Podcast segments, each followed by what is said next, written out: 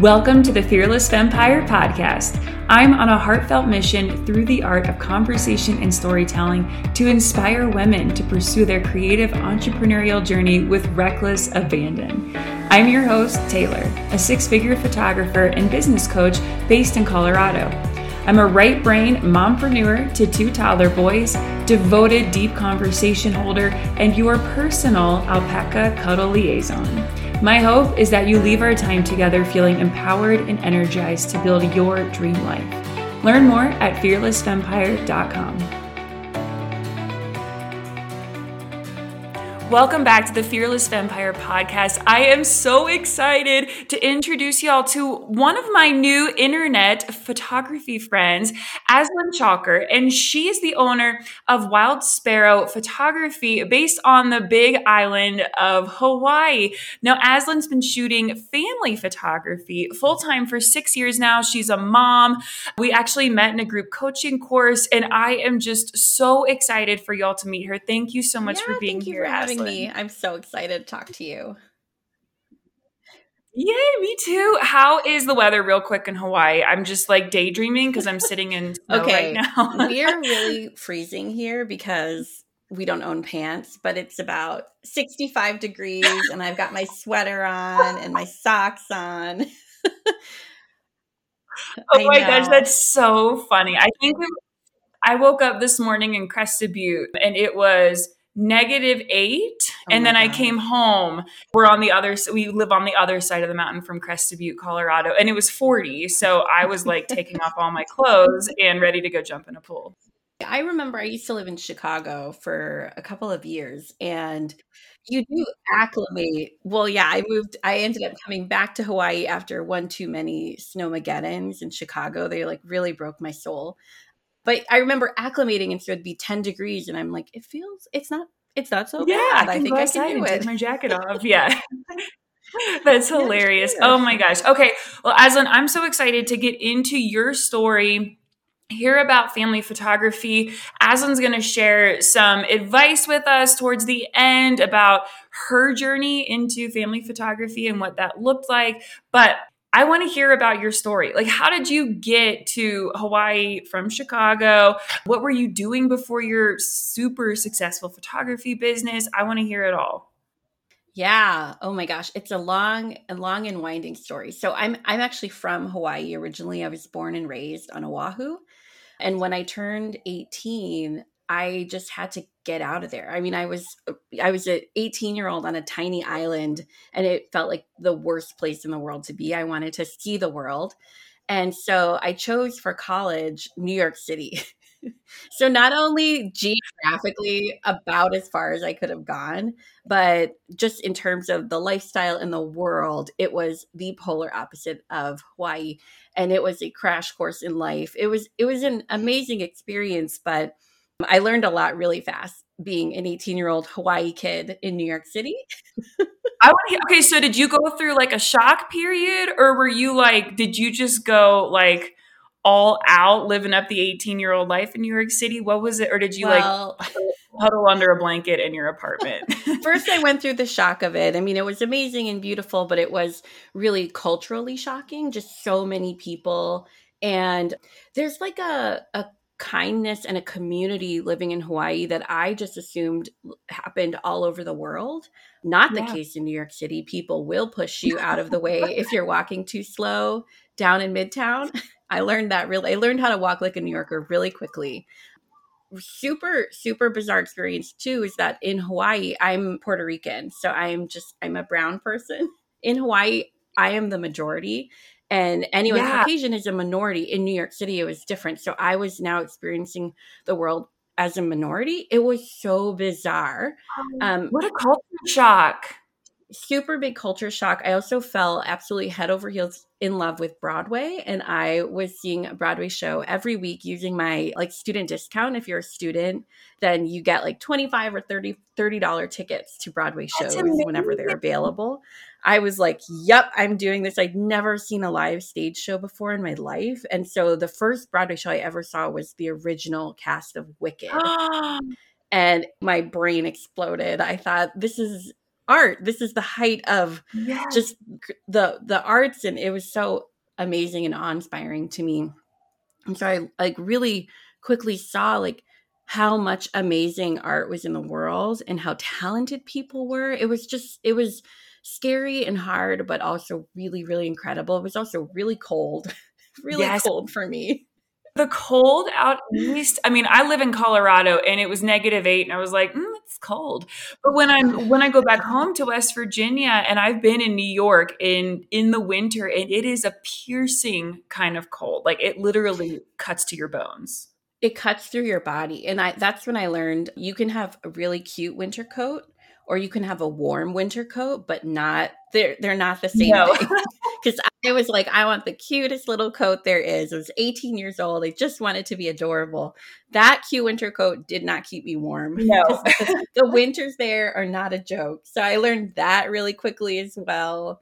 Yeah it was incredible. I made some of the best friends of my entire life in new york city and after that i moved to seattle for a, a little hiccup. I ended up not loving seattle. I think seattle is is a wonderful amazing city but i think i went from new york to seattle too quickly and it was like slamming on the brakes. It's such a it's so much slower. It's really outdoors. It was so different which i thought i wanted and i ended up just feeling really out of place in seattle. So i was only there for about eight months i mean where can you go after new york city where you're not i mean unless you move into total isolation but like there's nothing that compares to new york city there's It really is, like nothing it's wild Yeah. So I ended up having a really good friend of mine say, Hey, I'm moving to a new apartment in Chicago and I need a roommate. And I kind of thought, Yeah, that feels right. So just I hadn't seen him like a really good friend of mine, but I hadn't seen seen him at that point in years. Um, but I packed my bags up and I went to Chicago. And Chicago was a core memory, formative life experience for me. I, I was able to just live in a city as an adult. So when I went to New York City, I was still really a kid and I was Right. learning. But in Chicago, I really was coming back as an adult and it it it changed my life. I love love love Chicago. If I hadn't met my husband there and he wanted he he ended up wanting to move to California for a job, I would probably be in Chicago for the rest of my life. I mean, I love no Chicago. way. That's awesome. I have never been to Chicago. That is one city that I have not, and Oh I consider myself pretty well traveled, but I think I've just avoided it Yeah. because I'm like, well, there's there's all the cities out out west. There's I I lived like six hours from New York, and then everything in between New York City and Pittsburgh I Yeah. could get to easily. you would love Chicago. What I I loved, you could go downtown, you could be in downtown Chicago and have that real city feel that I loved about New York, and then take a 15 or 20 minute train ride up out of the city and be in a neighborhood and have like neighbors you mm. recognized and a grocery store you could walk to and little shops you could visit and so it was this non-city experience just 20 minutes outside of the city you could have both worlds also the best food I've ever had in my life. Mm-hmm. Every restaurant in Chicago was incredible. So I was introduced to food and cuisine that I'd never really had before. And my husband is like a huge foodie. So we really bonded over all of the amazing restaurants in Chicago. It was just some of the best years of my entire life being in Chicago. Oh, I love that. Okay, so what did you what did you go to New York to study then? Because I feel like for entrepreneurs, especially photographers, most of us studied some bizarre thing and it is completely irrelevant to one running a business or two being an artist or a photographer. What so what Yeah. did you go to school for? So criminology, Naturally, yeah. Right? of course. oh. Um, I ended up taking one core or one semester of criminology courses and realizing I actually just love the show CSI. I didn't actually want to be a criminologist. Um, I was falling asleep in my courses. I mean, I and I I'm a good student normally, but this is not hitting it for me. But that first semester, I also took one elective graphic design course, and that was it for me. So I ended up changing my major and going into fine arts and graphic design, and that's that's what I ended up getting my degree in. Oh my gosh, that's awesome. Okay, so getting a little closer. That's that's awesome. Okay, so you and your husband then moved back to Hawaii or how how how did that conversation go and happen? Well, too many snowmageddons, like I said. He um my husband is from the midwest but has hated snow and cold his entire life so his whole family still lives in the midwest but he was like get me out of here get me into the sunshine and the ocean so he got a job offer in california and we just jumped at it because i i kind of was feeling in my heart now being out of hawaii about 10 years that I wanted to start making my way back home or at least closer to home. And my parents were getting older. I was feeling the urge to settle down and make roots. And it's also really hard to move your business from city to city all the time. Oh my gosh, yeah. So were you in Chicago then? So I actually started my photography business in New York City. Whoa. Whoa. Okay. Yeah. yeah. So you, you had moved it quite a few times. And I want to touch on that because I so many people don't realize that if you move, you're starting back at square one. I mean, thanks to social media, you can have some social proof that you have done something or that you've had a business. But when you move, you're starting all over again. Yeah. Every time you move to a new city, you have to reestablish yourself. You have to rebuild your client list. You have to prove yourself almost. And yes, there, like you said, a little bit of social proof, but it's not the same. It's, it's ground zero. I mean, like you're really starting at the bottom. And I was doing that every time. Photography at that point was still a part time gig for me. I didn't end up going full time until Hawaii, actually. So I never pushed it too hard. I just thought, well, if I get clients, that would be cool. But if not, no big deal. It wasn't until I was in Hawaii that I realized, oh my God, I can really do this. And this could be our life and my job. And and I think I could be successful at it. So it took a lot of years for that mindset shift to happen but I didn't I wasn't pushing it every time I was in a new city, but every time I was in a new city it was like crickets for many months and then and then I would start getting clients. Right. Okay, so what what is it about Hawaii? Like what what changed once you got there that you that made you realize cuz that's a really sobering realization to come to. And for some people they they never get there of realizing, "Hey, I could actually do yeah. this as a full-time career and be happy and love it yeah. and be really good at it? For me, it was two things. The first is I had a cheerleader. So my husband from Chicago was like, you should just do this. This is what makes you happy. I don't know why you're not doing this. And he would say, like, you're the best photographer I've ever seen in my life. And I'm like, chill out. oh, I love that though, because my my my husband was the same and i was like you have to say that. We're dating. Yeah. Like, oh exactly. I was like all right i'm already dating you. Just calm down yeah. you know i just thought he yeah, was like you already got me locked in. Yeah but he so he was saying this for years to me and then when i moved when we moved from california to the big island i still had my full-time job. I mean i was holding on to yep. it because there is a comfort in that type of steady income.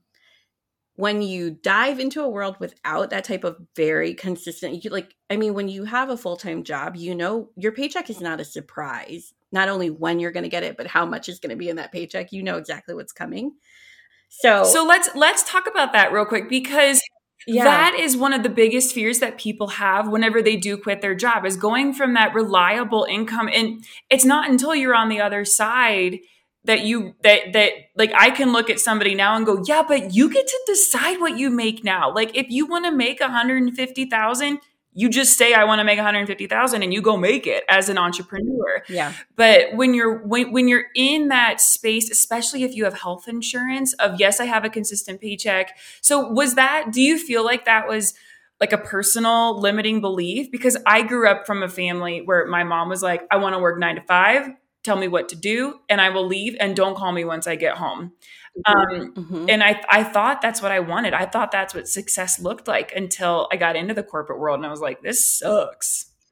Yeah, it's yeah. Corporate world was not my jam either. Yeah, I grew up with my mom who joined the military when she was 18 and she fully retired from the military after 20 years of oh service before she was 40 years old got another job retired from that fully 10 years later she has all these retirement checks i mean she sticks with jobs. Mm-hmm. That is how that generation was raised. You pick one career path, you pick one company. Yep.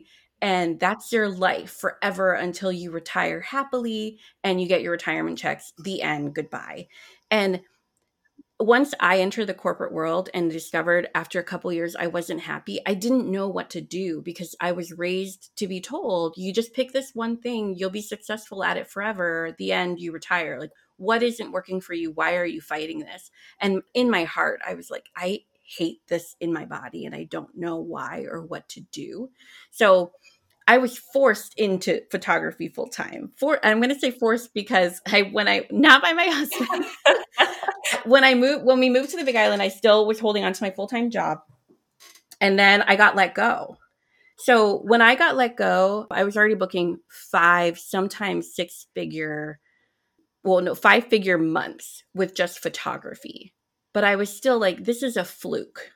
I don't know how I'm making this money. Is it funny how we tell ourselves that? Because yes. for the first, I've been shooting Aislinn for 10 years full time weddings. And for the first seven years, I was like, well, it's not, it's, this isn't repeatable. It's not going to happen. People are going to notice that I'm 30 now and I'm not, nobody's going to want me to come to their wedding. And yeah. it, it's so funny how we talk ourselves, talk to ourselves that way. Yeah. I was like, someone's going to figure out I'm not good at this. I don't know why people are paying me money. This is very right? confusing. This is shocking information. Like, I just was like in my own head going, this is a mistake. Somehow this will end. This will all go away. So yep. I was in my own way until I got let go from my full time job. And we had no other choice. I was already making this money, not really trying with my photography. And so then once I put what, so once my full time job wasn't in the way, the my mentality had to shift. I was really, mm-hmm. I mean, forced into this life, I would say. But once it was gone, I mean, I could take a deep breath. I could like just relax my shoulders and I thought, "Oh, this is I I think I'm good at this. I could do this." And so the work to get rid of the limiting beliefs took a while. Yeah. So what would you say to someone right who's right now trying to juggle a because you were there. I'll I'll be honest. I lasted six weeks in the corporate world, and I was like, please, and I jumped in head first. But for what would you say to somebody who's trying to juggle running a business but also working a corporate job? Even even if you have the luxury of working from home or remotely, what mm-hmm. would you say to them? The first thing I would say is you know what's going to make you happy, and you know what's not making you happy. So decide right now how you want your life to go. And then once you've made that decision, it's just a matter of getting the numbers right. So, literally, write down what do you need from your side gig, from the side hustle to be able to let go of the full-time job. And nowadays there's healthcare options without being tied to a corporate job. That's what we do and thank God right. for that because the healthcare thing was a really big hangup to us. But once we wrote down on paper, oh, I only need to book X shoots a month in order for us to not only break even, but make a profit, have a savings, make updates to our house, all these things, we were already booking that. It was unbelievable to me. I just had to get out of my own way and write it down. I never stopped to think, well, what would I actually have to make in order for the side gig to be successful? I never did it until I had to. And now I'm making double plus of what my full-time job was paying me. This is unimaginable to me when I was working my full-time job. I thought this is comfortable and and and safe. You have to get away from the safety in order to achieve what you actually want to achieve. And it's so easy to just be like this is safe and comfortable and I'm not out of my comfort zone you, I feel like every part of your body and your brain is saying, just just stay here, just stay here. Don't don't look over there. That's scary over there. You right? have to do yeah. that. You have to look over there. And you and I know it's so cliche, but you really have to do the hard thing in order to get to where you want to go. That's awesome. And and like you said, once you have a grasp on your finances, Mike and I have finance dates where we make it like this BFD and we get our favorite drinks and we make a delicious meal and we have a finance date. I love that. It's so fun, but it's almost embarrassing to see how much money we need to survive. We're like, we only need that much. Like, why are we booking all this extra stuff? Or why are we working like whenever Mike was working his corporate job at that point I had been out of the corporate world for a few years and running our business not a few for like 7 years and running my photography business. And once we saw the finances I, we were like I was like you can quit your job and not do anything and we'll still have more than enough. And so once you get yeah. clear I, I I think we tend to overestimate how much money we actually need. Agreed. And then once you see it in writing it's it's not near as daunting as as I think we build it up in our heads to be. Yeah, I mean, when we moved, my husband didn't have a job, and we sort of had this sort of like pressure should he start looking for work? And once we wrote the numbers down, same realization oh, he doesn't need to work if he doesn't want to, because we were making more than enough with photography.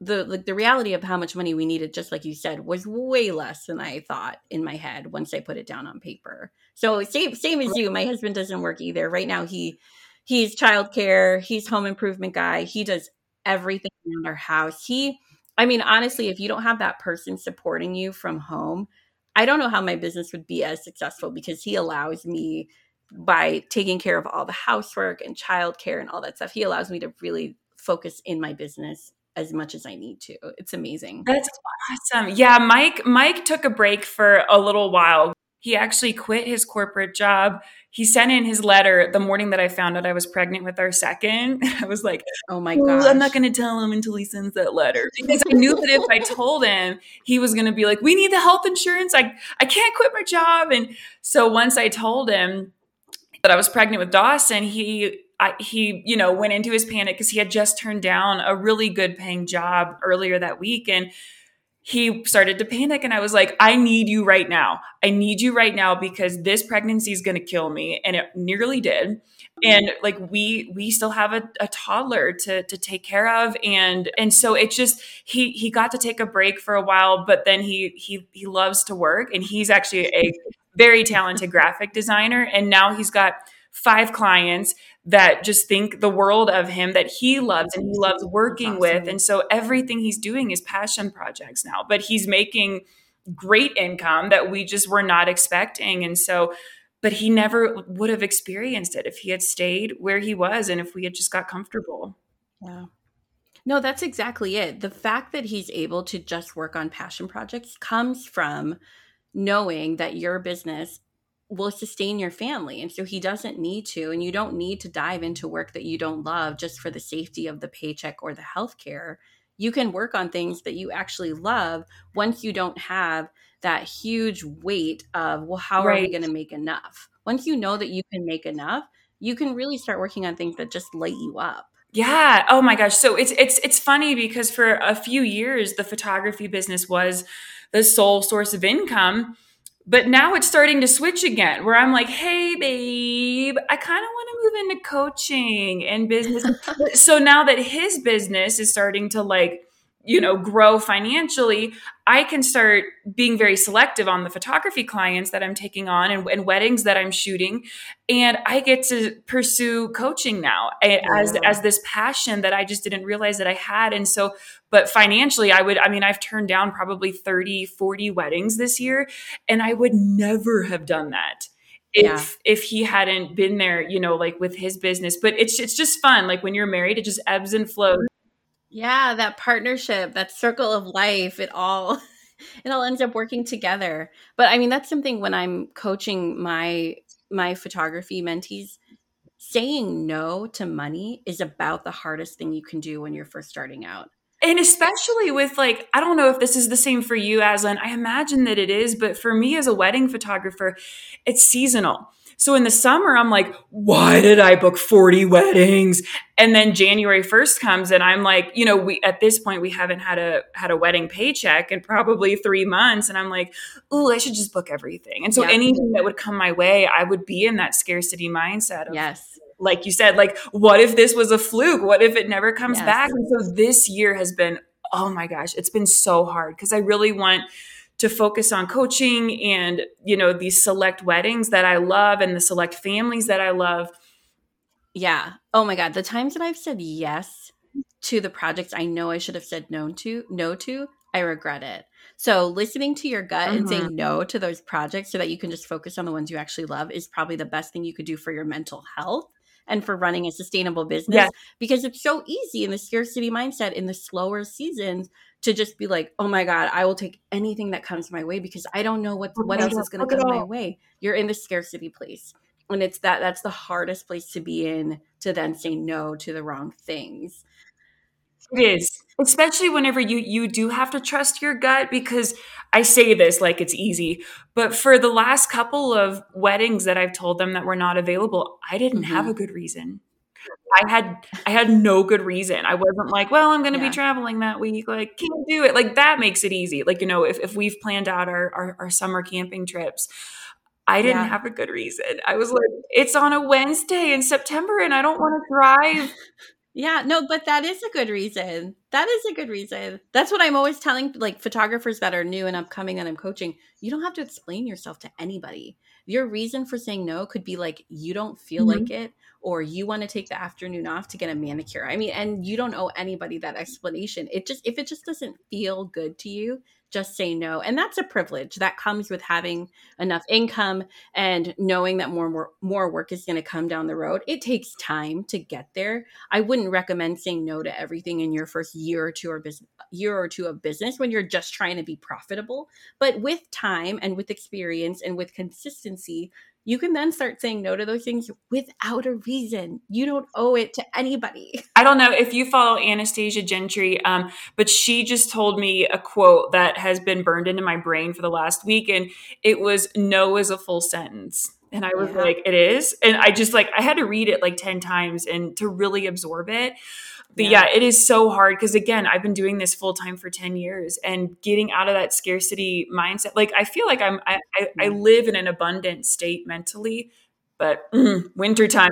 Yeah, during slow seasons. I mean, we have a little bit of a slow season here. It has nothing to do with weather. It's just when people travel or don't. Right. So we feel it a little bit. We don't have like I feel like weddings have a season. Everybody gets married in the summer and everybody gets married in like October. Is that right? I mean, I haven't had weddings in a long time. That, that's what I remember. Colorado this year is so weird. Last year, I had 10 weddings just in June alone, which was like 2021 was a, a very I learned a lot about myself in 2021. I had a lot of time to drive and think about my life. And but then this year I have zero June weddings. They're all August, September, and October. Like my entire wedding. Oh, interesting. I know it's it's so funny, and I think that kind of adds to that scarcity mindset of like, well, in the past, like we've had at least a couple May weddings, which bring in income in the spring, and then, but this year, like my wedding season really doesn't start until August, and so yeah, yeah. So something I did my first full time, my first full year of business, being full time photographer, is I made notes on every month because I was still trying to understand the Hawaii seasons and what was going on. And I so I literally just opened up like the notes document or the notes app on my phone, and I was like January, super slow. February, lots of baby moons. And I made notes oh. for myself so that the next year, when I was like, why am I not getting a lot of January inquiries? I just popped open my notes and I was like, oh, wait, last year was really slow too. I'm not doing anything wrong. There are just seasons to these things, there are ebbs and flows. Yeah. And then my notes were like, March, exclamation point, crazy, crazy. Oh my God, oh my God. Spring breakers. yeah, spring breaks. So I'm like, okay, I know that I know what's coming. And it's okay for me to just enjoy this quiet time. And we have, again, the privilege financially to be able to enjoy this quiet time right now and not feel like we have to say yes to everything and that that comes with time I love that. Yeah, that's that's so perfectly worded. And going back to what we were talking about with the finances, my husband, I it was literally just like 2 weeks ago, I said, "Honey, there's this couple and they want me to shoot their wedding, but I just, there's something telling me not to, but I don't have a good reason. And he was like, here's your reason. And he pulled up our finances for the year and he said, here's how much my business is bringing in. Here's how much the photography is bringing in. Here's how much the coaching is bringing in. Is an extra couple thousand dollars going to make a difference? And I was like, nope. And he was like, there you go. There's your answer. So, yeah. like, having a good grasp on our finances, I was like, no, an extra four to 8,000 is not going to, which sounds very privileged. But at this point, I had already booked, I had overbooked my wedding season. My mm-hmm. husband was getting a lot of clients in. And the, our, and our, my coaching business was taking off. So I was like, oh my gosh, I just bought back a whole day with my kids and weeks of editing and just just by saying no so again going back to having a grasp on your finances it, it gives you a little more permission and flexibility to say no yeah, and even having that person, because sometimes when you're in your business, it's hard to have the perspective of somebody who's looking at your business from the outside in. So mm-hmm. even having a partner, or I mean, I have both my my husband Matthew, and then also I have a business bestie. Oh my god, I highly recommend you get a business bestie. What is a She's business not, bestie? I run all my ideas past her and I'm just like, mine? hey, is this yeah, oh my god, yes, sure. I'll just be like, is this a good idea? And she will she's 100% honest with me. She's like, I don't know what you're talking about. That doesn't make sense. I wouldn't do that. Or, yes, I love it. Yes, why haven't you already done this? I mean, she just gives it to me straight. And there's so much value in just having somebody not in your business. So we are, we do everything in our businesses, right? And so we see all the numbers. We, it's hard when you're in your own head. Oh my God, it's so hard. And so just having that outside person that you can really, I mean, the, this is not a yes friend she doesn't like like how I thought my husband was when we were first dating. Right. He was like, "You're amazing," and I was like, "Oh my god, you're not helping." Well, now I really trust. It's like great to have those yes friends. Like, am I fat? No, yeah, you're yeah, gorgeous. Yeah. You look. You can wear a sack. Yes, beautiful. Like, it's great to have those friends. Yes, you need those friends too. But for your business, you need someone who's going to give it to you straight. Who'll just be like, "Well, financially, do you need to say yes to this because it sounds like you hate it?" And and I'm just like, oh my god, I really had to hear that right now from you. Thank you so much. You're right. I shouldn't do this.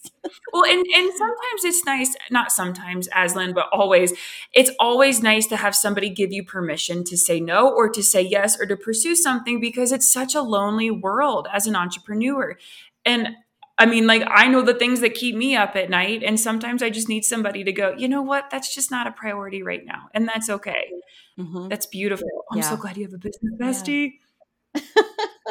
yeah, I actually. So I are. Do, are you in Rising Tide? Have we talked about this? Yes. Maybe. No. Okay. So I talked about it. I don't think though. It's just I meet so many people. I'm like Rising Tide, and they're like, yeah. So I am the leader for the Kona Rising Tide group, and so I meet all of these different entrepreneurs, and I love meeting people at all different stages of their business. And I spend so much time during our calls just being like, hey, it sounds like you need permission from somebody to say no to this project or say yes to this idea and i'm going to give you permission right now you don't have to do this or i think you should do this and sometimes really all you need is somebody else who's not you going i think you should do that that sounds great it even if you fail go for it That's you should awesome. just try it and i love because it is so lonely being an entrepreneur like the number of days I spend with just like me and my cold cup of coffee at my computer editing mm-hmm. or creating new content. Hashtag calm life. Oh my God. Yes, exactly. Like I need this little boost just, just to be able to talk to other people in my industry because the challenges that we face are so specific. Being a small business owner is so different than I've been having a corporate job, like trying to build something from the ground up, the challenges you come across, even like all the things we've talked about, saying no to money for the first time. You need someone to be like, hey, girl, you don't have to say yes to that. It sounds like that person's crazy. Yeah. And you just need someone to tell you that. Yeah, they can, they, yeah. can go be crazy with someone else. And oh yeah, my gosh. Just, Uh, yeah, bye. I, I love that. so, Aislinn, I want to dive into you are a family photographer, and you you mentioned that you've shot weddings, and it's so funny because I think a lot of people, at least whenever I'm I'm coaching students, they say I feel like I hear a lot. Well, I just love families, but it doesn't seem very lucrative, and I'm like, no, that's that's the that's the worst mentality to have. First, it doesn't matter if it's lucrative or not; the money will show up.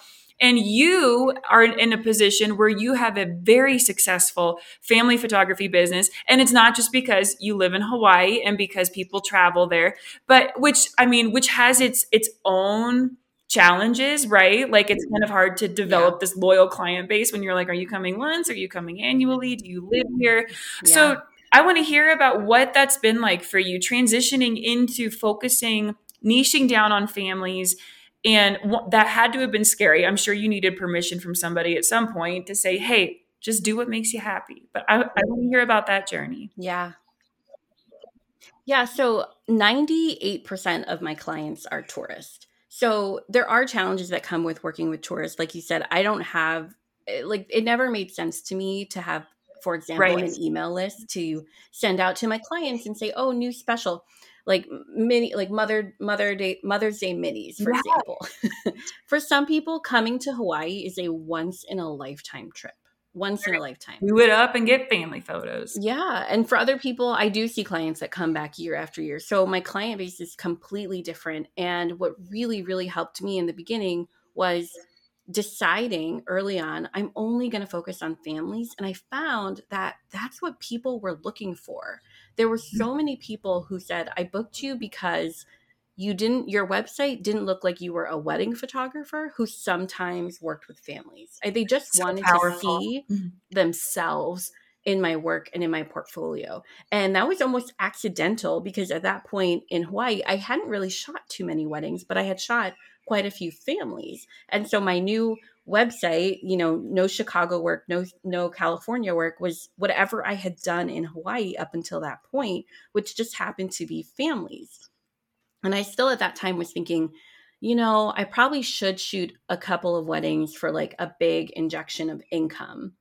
And it wasn't happening, but I was booking not only like five plus family sessions a week, but I was turning down family sessions every day, That's all the amazing. time.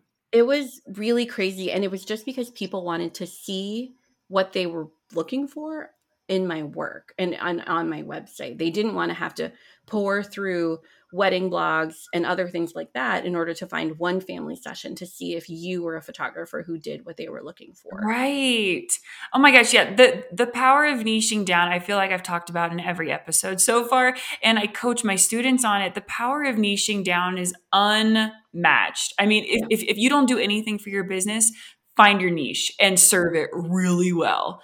Um, really well. And I started, I mean, I started seeing patterns to the questions people were asking me. And this is something when I coach photographers as well. I'm like, anytime you get a question, that's now an FAQ. Anytime you get a question that comes up over and over and over, mm-hmm. that's an FAQ because what you're doing is when your client reaches your website or Instagram or whatever, wherever you're showing up online, and they see that the question they had in their head was already answered by you, you've established yourself as the expert. And you've or maybe they didn't trust. even yeah and you, you're building trust without even they haven't even submitted a contact form yet but maybe you answered a question they didn't know they had yet but they found the answer to it on your website and they're like oh this girl is an expert she knows about this so you need to be listening to what your client's fears are to what their questions are and not only answering it for that client but putting it out there on your website or make a reel about it wherever you show up that you're comfortable and answer those questions to establish yourself as the expert in that field and build your trust with people who haven't even booked you yet. That's amazing. Okay, so you have a team of photographers, correct?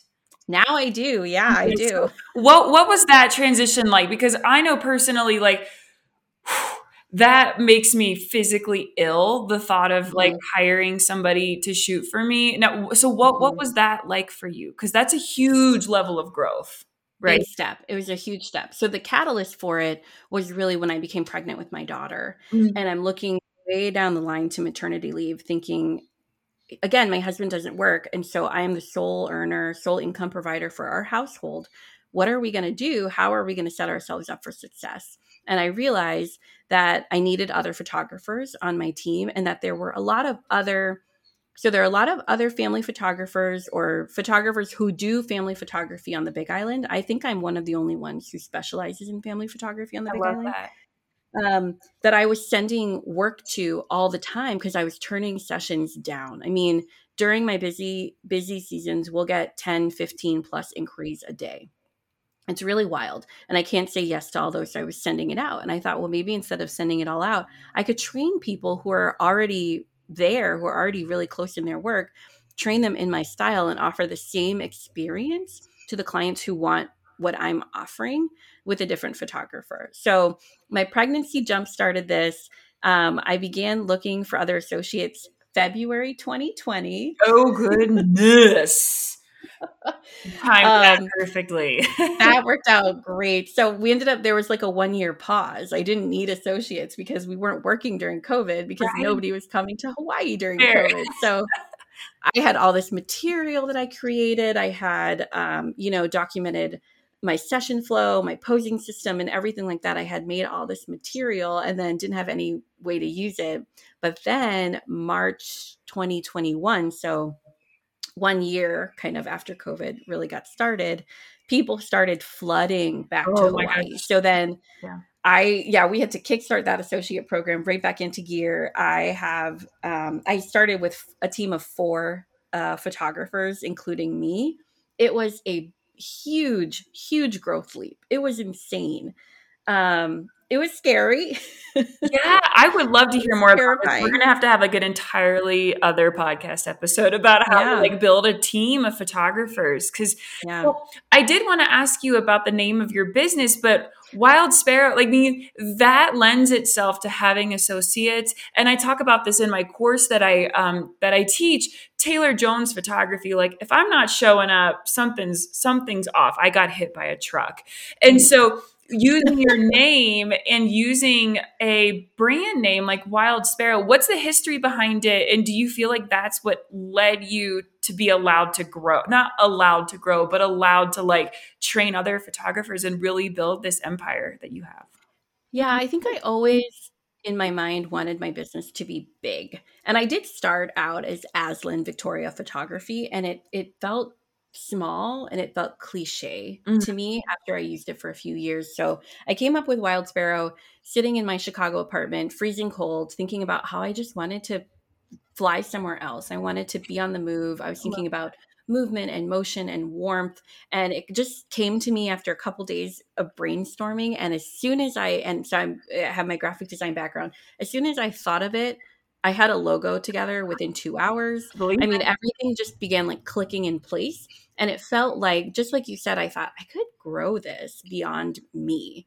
Because my goal is always to have a business that can run without me in it. I'd still always love to shoot one or two sessions a week I guess maybe if I have to, but I want to be able to have a team. I always wanted to get bigger and I this name felt right to me. It could it could grow out beyond just me personally because like you said, it when it's just your name, people want just you and they're confused if you say I'm not personally available but this person is. They're like, "Well, I don't understand what's happening." Right. But it was a really seamless transition. We were able to I have a VA now who responds to all my bookings, and she's able to say, like, hey, thanks for your inquiry. Aislinn isn't personally available, but her highly trained associate is, and they're available on this date. Yes or no?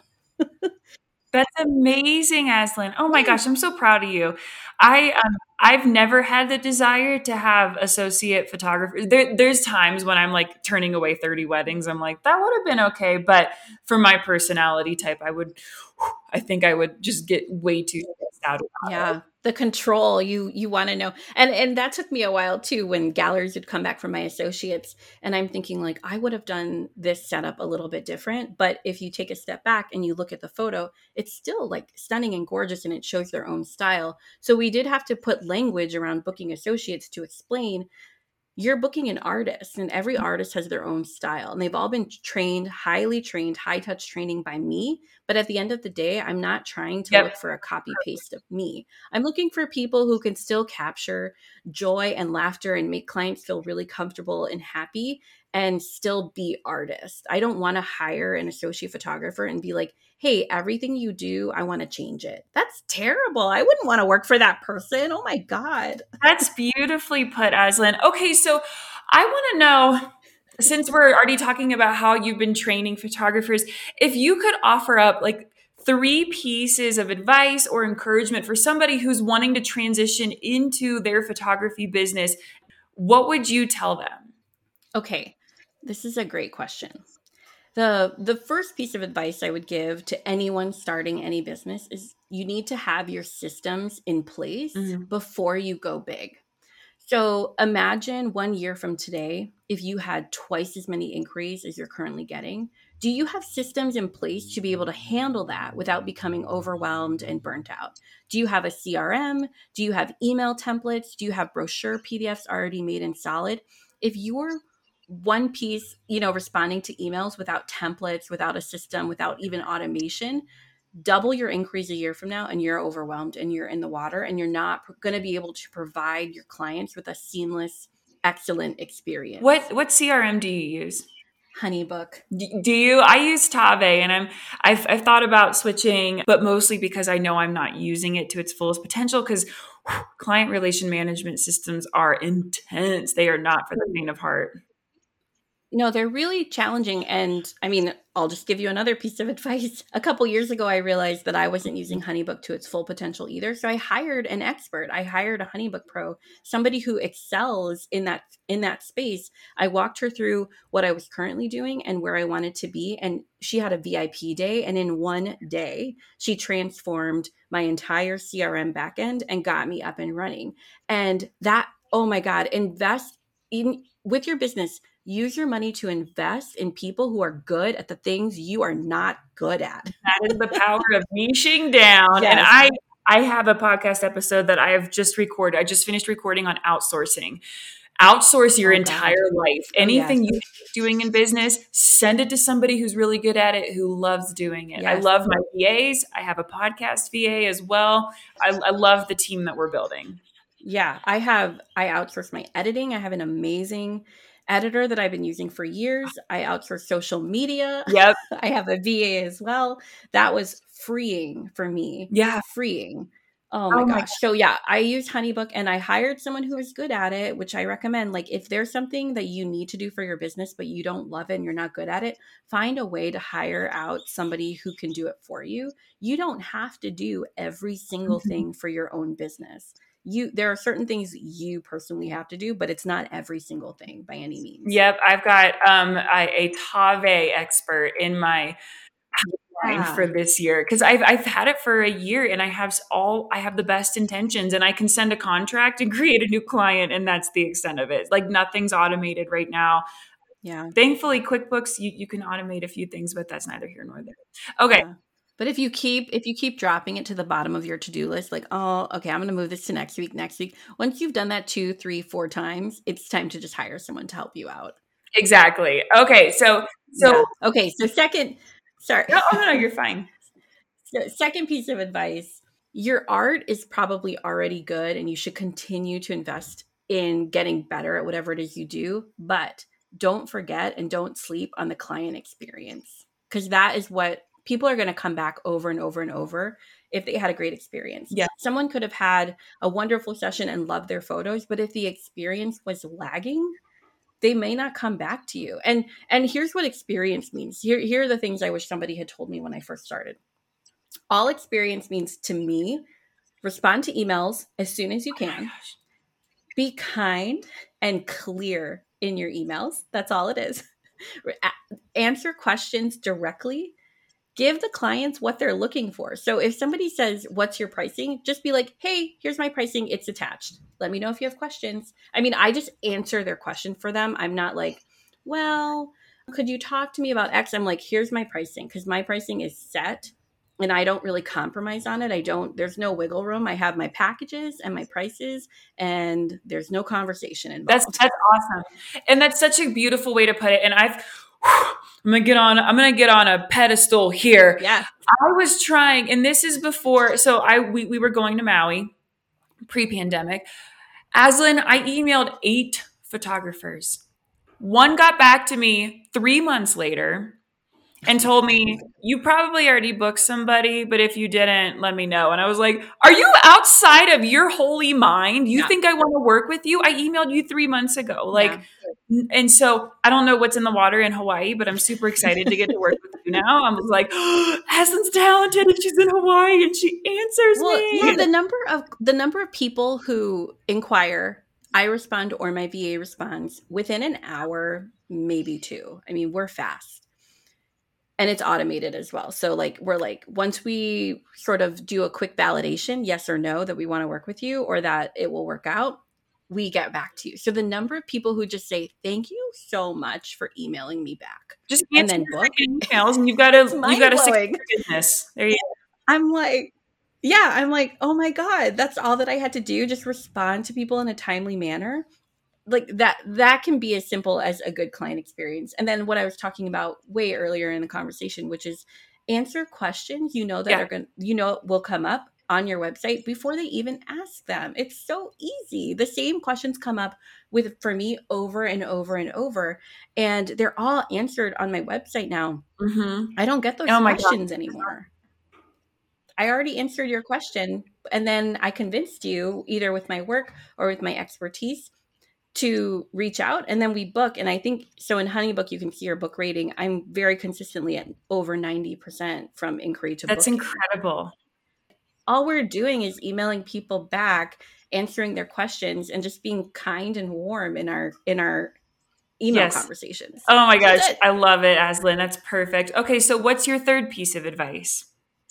So my third piece is very specific to people who want to go into family photography. I just I, I don't want you to look down at family photography. I don't, I, there, it is an underserved market. There are not enough photographers who specialize in just family photography. And you're not going to be successful in it if the whole time in your mind you're thinking, I can't be successful in this. Nope, you can't if you don't believe you yep. can. Truly. Mm-hmm. Truly, you just have to change the way you think about it. There is a way to be profitable doing just family photography. And for full disclosure, I also do maternity sessions because they often turn into natural. Yeah, that, family that, sessions. That's a natural transition. Um, but within my first full year of business, I was a six figure photographer. And now in my fifth or sixth year of business, multi six figure photographer, just doing family sessions, growing out my team. And I love this work. And I believe that it's possible to be a successful family photographer. You don't have to shoot weddings if you don't want to. You don't have to shoot anything you mm-hmm. don't want to if you don't want to do it. You can be there are so many successful newborn photographers or even more specific in studio only newborn photographers. I mean, you can get as specific as you want. Establish yourself as the expert in that space. People will trust you and go to you because they'll think, "Oh, Aislinn is the family photographer person. And I have cli- I have friends who send me clients that are family sessions because they don't want to do family yep. sessions and they're like Aislinn is the family photographer. You will go to her, she will take care of you. I love that. And I get so many of those that I had to get a team. I had to train people. Oh my gosh, this is so beautiful, Aislinn. Okay, so I want to hear real quick so I one of my mentors, one of my first mentors I ever had was like, you can make six figures as a photographer and it's not that hard. And this was 12 years ago. I mean, this was before like wow. everybody and their mother needed a photographer literally like for everything and before social media. And I my head exploded when cuz he said it so just casually like yeah it's not that hard to make six figures and once you like if if you do follow this you know this epic client experience, niching down, serving people really well. It's not hard. It just happens. Mm-hmm. I want to hear about your coaching program because you are getting ready to launch a very specific family photography posing course. I want to hear all about yeah. this because I don't know who would not want to learn from you if you have not seen Aislinn's work. It's jaw dropping. so I want to hear I want to hear about this course.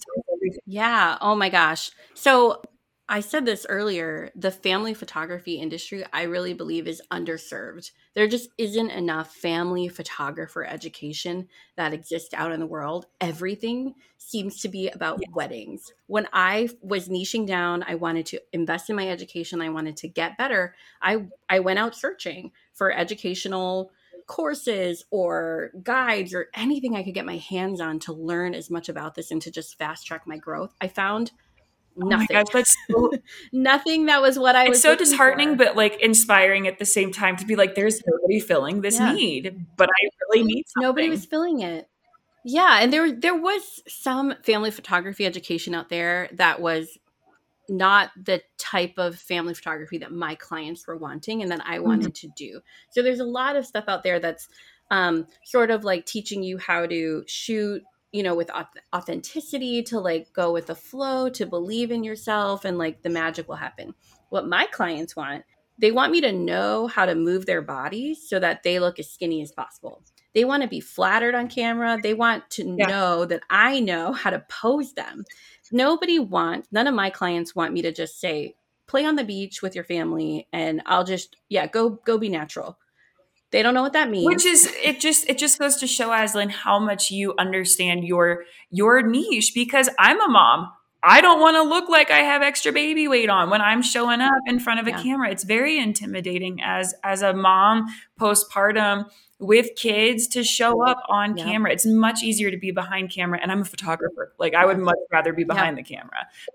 Oh, I'm the same way. So, first baby, body changes, pandemic, mm-hmm. body changes. I mean, there are a lot of reasons for me to not be in front of a camera right now. And if I knew of a photographer who was laser focused on making me look as flattered as possible while also just capturing like joy and love and connection, I'd be like booked, no questions asked. And that's what I really wanted to teach because like I couldn't find that in this space. So, this is a family photography, not weddings, not couples, family photography posing course.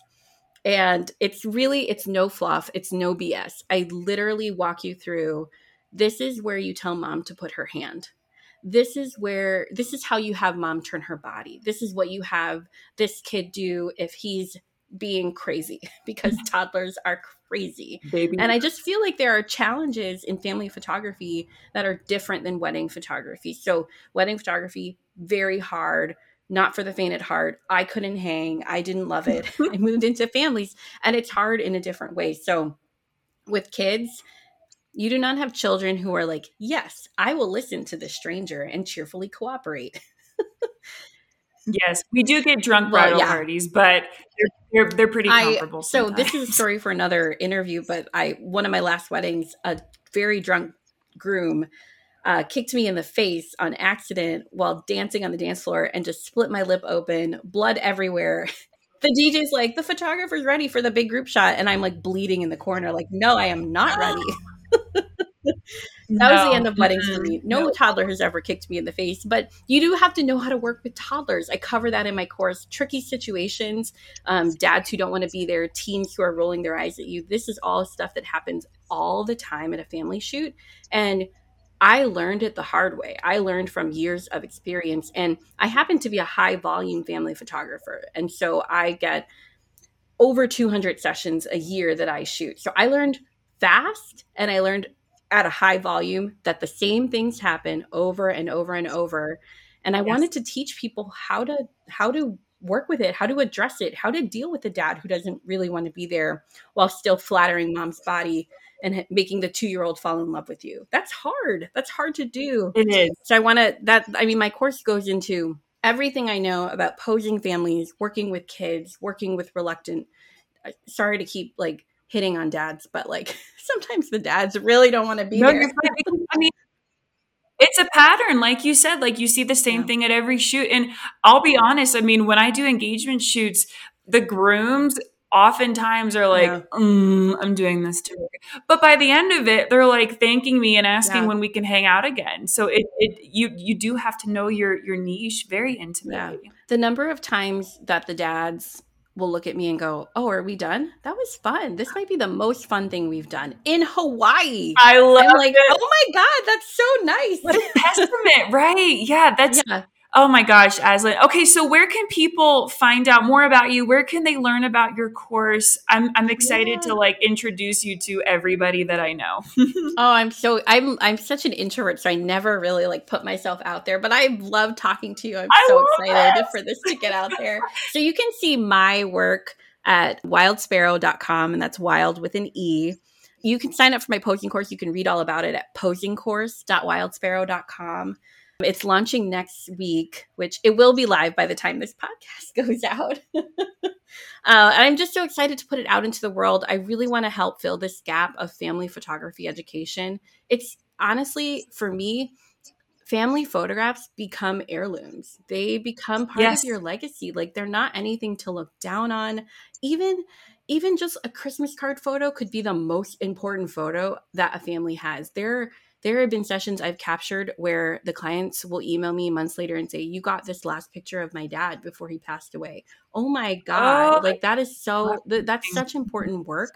And I want you to know how to do it. I want you to be able to walk in confidently to your family sessions and be like, no toddler is going to get the best of me today. I'm going to get this shot for these families. I want my families to walk away knowing that we got just beautiful pictures of their family.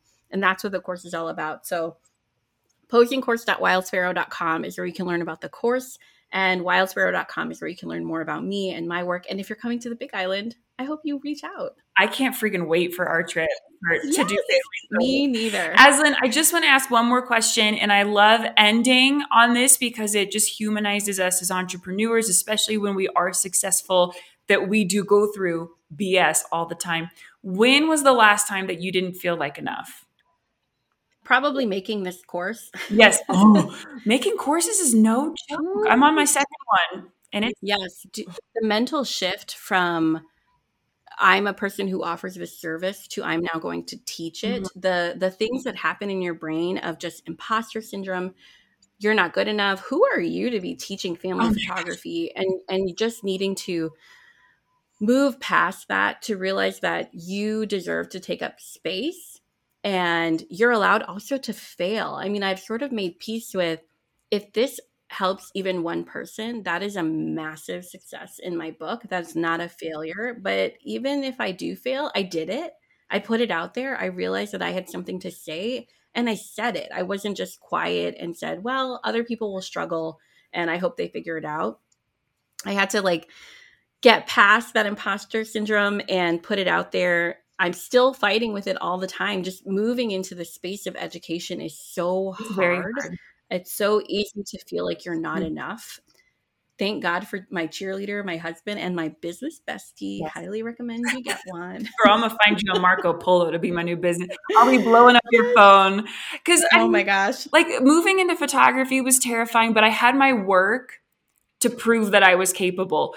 But when you move into the coaching and education, oh my gosh, Aislinn, the nights that I have spent like crying and yeah. waking up and still crying, like it's just such a different world to be like, trust me, I know yeah. things. I mean, it just feels so much different than being able to showcase your work. Cause now I feel confident in my work. I'm like, I, I know I'm a very good photographer. I know the experience I deliver is untouched yeah. because it's so fun.